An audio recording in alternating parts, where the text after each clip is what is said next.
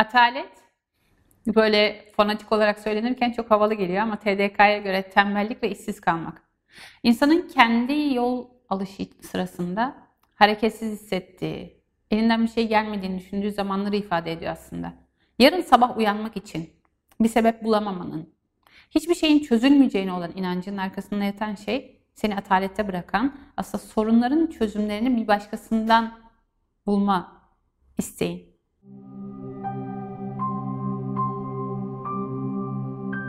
Bu belki de çağın en önemli bakış açısı.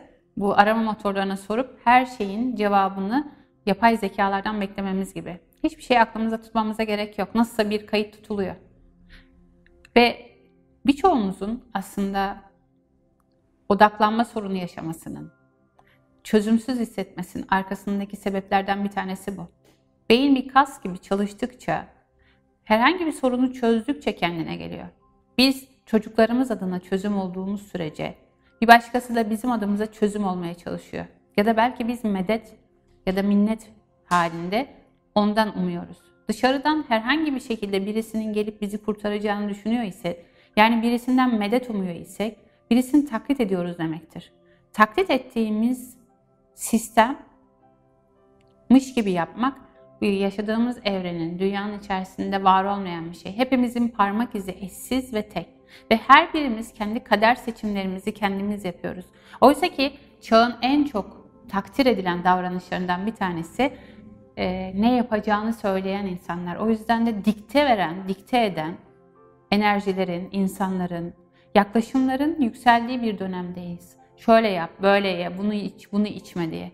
Ve hepimizin belki de en çok sevdiği şey birisinin bize ne yapacağımızı söylemesi. Komut ya da harekete geçme güdüsü dışarıdan geldiği sürece insanın hareket enerjisiyle arasındaki bağ zayıflıyor. Hal böyle olunca atalet de aslında en yakın arkadaş oluyor. Yarın sabah kalkıp sorunları çözecek olanın sen olduğunu unutup birisinin bunu çözmesini istiyorsun. Ve birisi bunu çözmüyorsa, cevapları vermiyorsa, senden kalkıp bir şey yapmanı istiyorsa onunla aranda mesafe oluşuyor.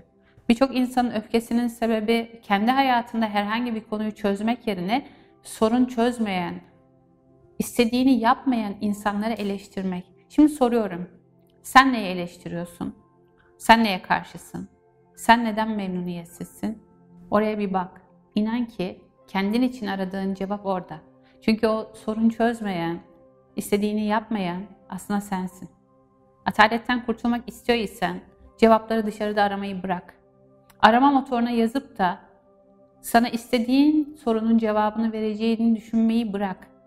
Çünkü yaşam biz irademizi kullandığımız sürece, keyifle katıldığımız sürece, hata değil de deneyim diye gördüğümüz sürece bize güzellikleri sunuyor. Seçeneklerin içerisinden iyi seçmeyi hatırlayıp aslında insan olarak var olmayı, imza atmayı, buradaki varlığımızı taşlandırmayı öğreniyoruz. Sen de kendin için kendi kararlarını, irade mekanizmanı harekete geçir, ataletten özgürleş.